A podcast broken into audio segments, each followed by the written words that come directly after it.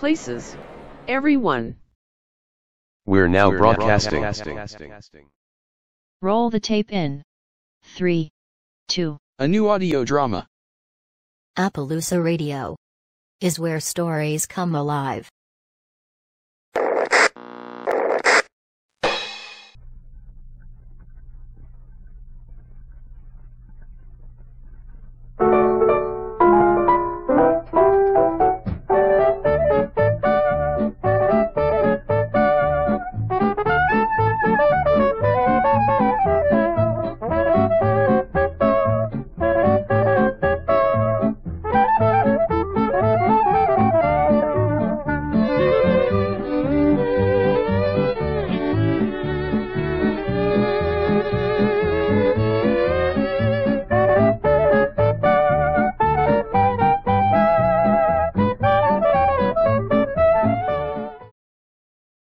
Souvenirs I Still Cherish. Helen Stanberry's story. As read by Lindsay Beth Hummel. Chapter 2. Traveling.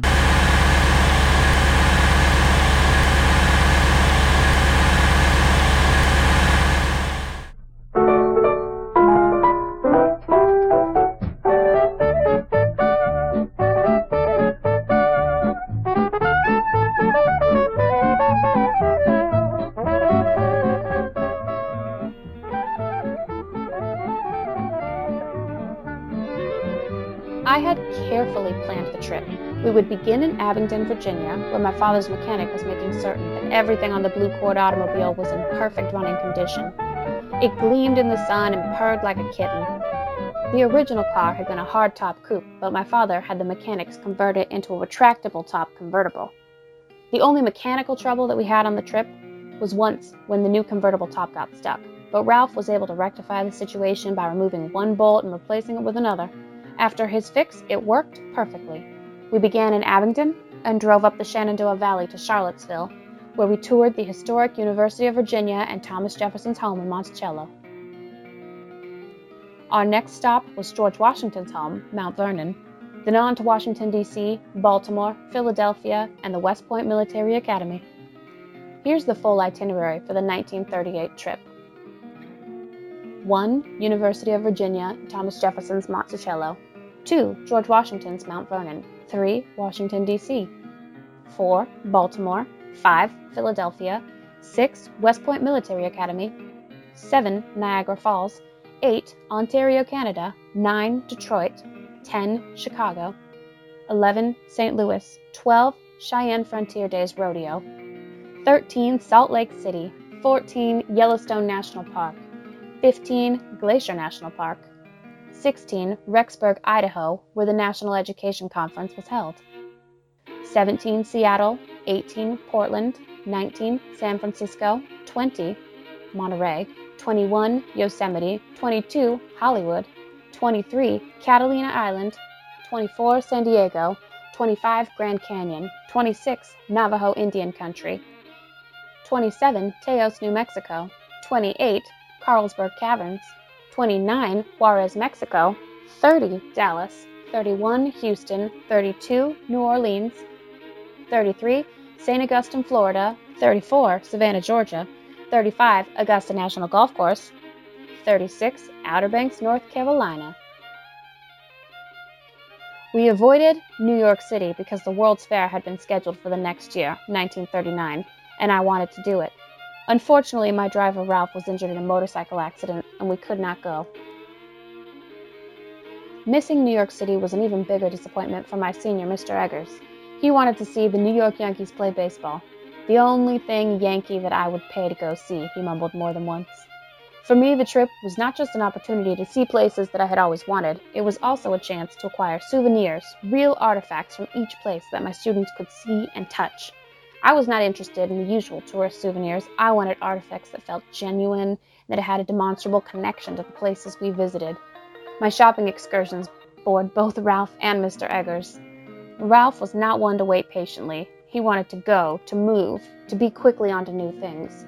I was a careful shopper who critically viewed all the attributes of each potential item. Sometimes I would leave one store, go to a second or a third, and then return to the first for my final purchase, and that kind of shopping drove Ralph crazy. Mr. Eggers, on the other hand, became tired of my shopping for another reason. He seldom would go inside the store with me. He would often wait outside on a bench, or if there were no benches, on whatever there was available to sit on a wooden fence, a rock, or the car's bumper. Within a few minutes, he would be extremely uncomfortable.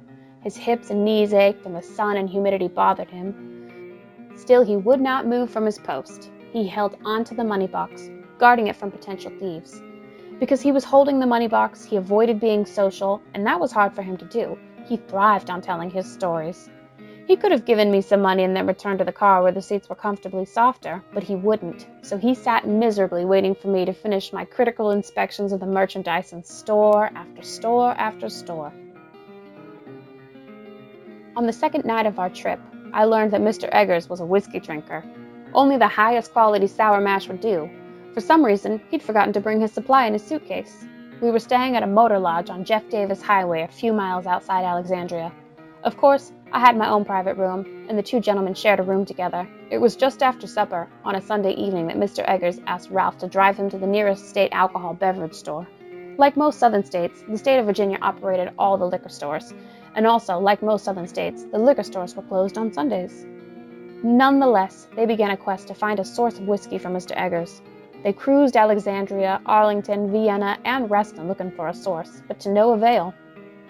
Finally, nearing desperation, they crossed the Potomac into Washington, D.C. itself, where after some searching, they found an open liquor store selling a brand that Mr. Eggers approved. While they were inside making the purchase, onlookers gathered around the cord. The car had often been featured in the newsreels, but to see a real one was a rare event, the sidewalk filled with appreciative onlookers. However, when Ralph Norris came out of the liquor store and saw the crowd, he assumed that someone was seeking to either steal the car or the parts from it. He told Mr. Eggers to hand him the gun. Mr. Eggers didn't feel any sense of alarm. Now that his whiskey had been procured, he was mellow, waiting for the opportunity to enjoy a glass before bed. Instead of handing Ralph the gun, he walked over to the crowd and started talking to the onlookers. Sure is a beauty, he said to one. Wish I had the money to get one. Why, I believe that someone would drive all over the country in a car like that, roof down, just enjoying the sunlight and the wind. Ralph was taken aback. What is this old man doing? These are criminals, caught in a criminal act. But Mr. Eggers was not finished with his performance. He now had an audience, and this was an opportunity to bring some needed levity to the evening. He moved to the car's passenger door and slowly opened it. I wonder, just wonder, what it would be like to sit in a car like this. Those seats looked like Moroccan leather, so soft, so warm. Then, to the gasp of the crowd, he got into the car, shut its door. He sat there for a moment, pretending to be a senile old man inspecting the interior of a luxury car he did not own. Finally, he could hold it in no more. He started laughing loudly. Oh, Mr. Norris, sir, would you be so kind as to start this fine automobile and permit the kind folks a chance to hear its wonderful motor? Ralph still did not understand what Eggers was doing, but he complied and started the engine. Now, sir, would you be also so kind as to drive us back to our accommodations where I can enjoy a glass of this fine whiskey that I've just purchased? Ralph began to drive the car slowly away. As he did, Eggers laughed loudly and waved. Back at the hotel, both enjoyed a glass of the fine whiskey. After his second glass, Ralph began to see the humor in the situation. After his third, he found the situation incredibly funny. He couldn't stop laughing. Mr. Eggers, for his part, finished one glass, smoked a cigar, and went to bed. Unfortunately, Ralph Norris was not a whiskey drinker. The next morning, when I appeared at their room for a day of sightseeing, Ralph was hanging his head over the toilet, regurgitating his stomach's contents. I realized that Ralph was in no condition to be driving. Instead, today it would be my responsibility. However, I made it clear in no uncertain terms that if Ralph drank another drop of alcohol on this trip, I would send him home in a box. COD, cash on delivery. Nonetheless, I would have loved to see the looks of the bystanders' faces when this senile old man got into a car that was not his.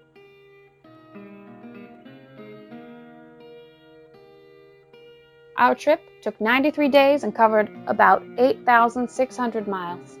Our longest travel day covered 217 miles. However, most days we only covered 100 miles or so. On America's East Coast, there is so much that one can see with a trip of less than 100 miles. On America's vast plains and on its west coast, places are much further apart, so traveling 100 miles does not always lead to an interesting destination. On my father's explicit instructions, we purchased new tires in Detroit and then again in Dallas. I'm pleased to say that we never had a flat or blowout. We had the car's oil changed about every 1,000 miles and made sure that all the crucial parts were well lubricated. As I said, the cord ran perfectly, not one mechanical problem.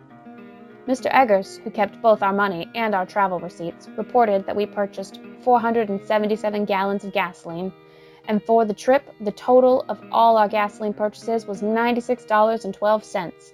The lowest cost for gasoline was in Texas, east of Houston, where we paid 11 cents a gallon for gasoline.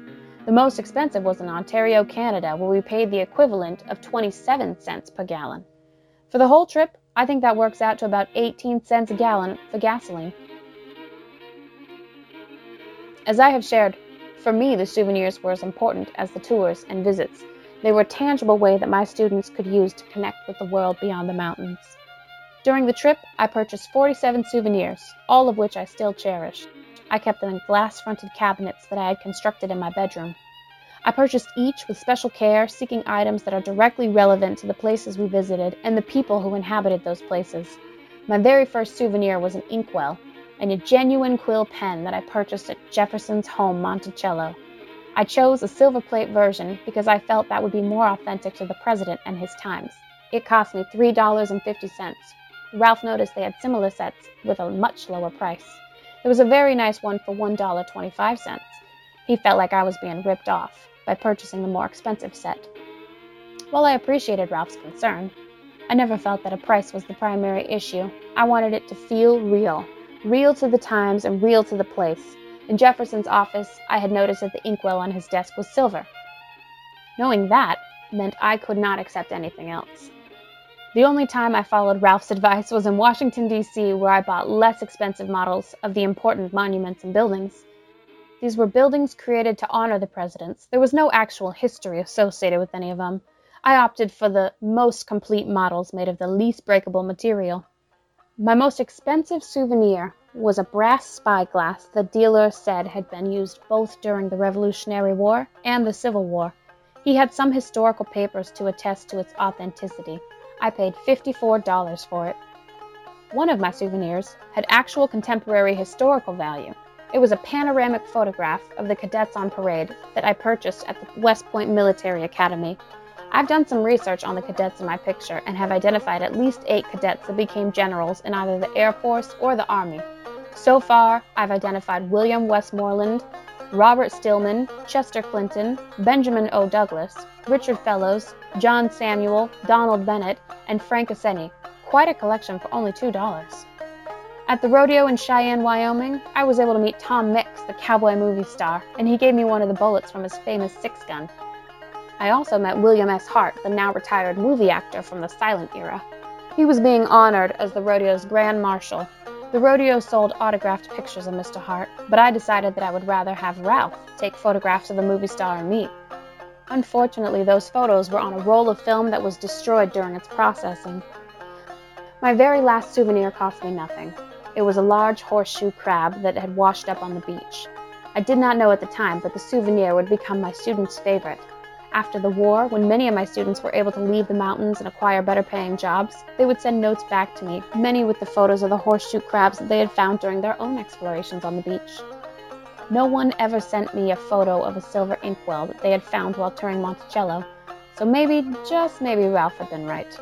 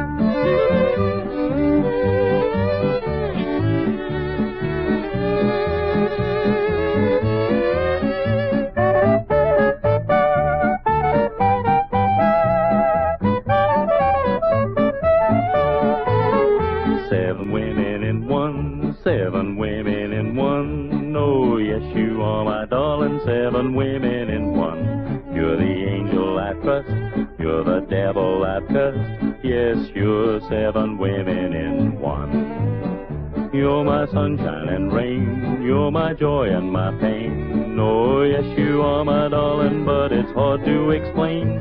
You're the kind of a gal that a man can corral. Yes, you're seven women in one.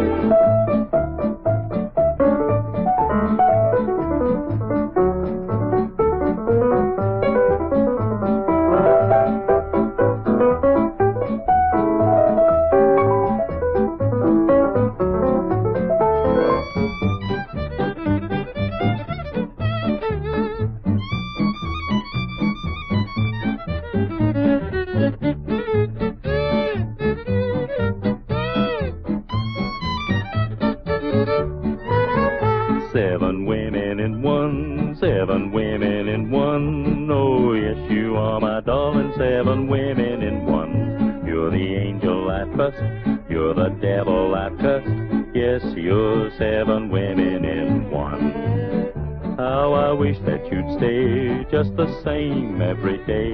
Oh, yes, I do, my darling, not too sad or too gay. But I know if you do, I'll grow tired of you. You're my seven women in one.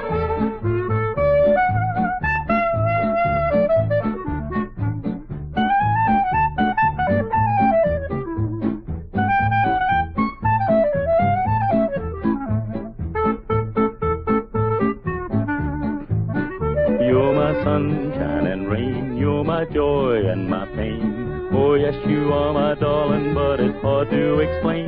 You're the kind of a gal that a man can corral. Yes, you're seven women in one. Appaloosa Springs Audio Theater is a creative collaboration whose purpose is to write, produce, and share original story content through webcast radio experiences.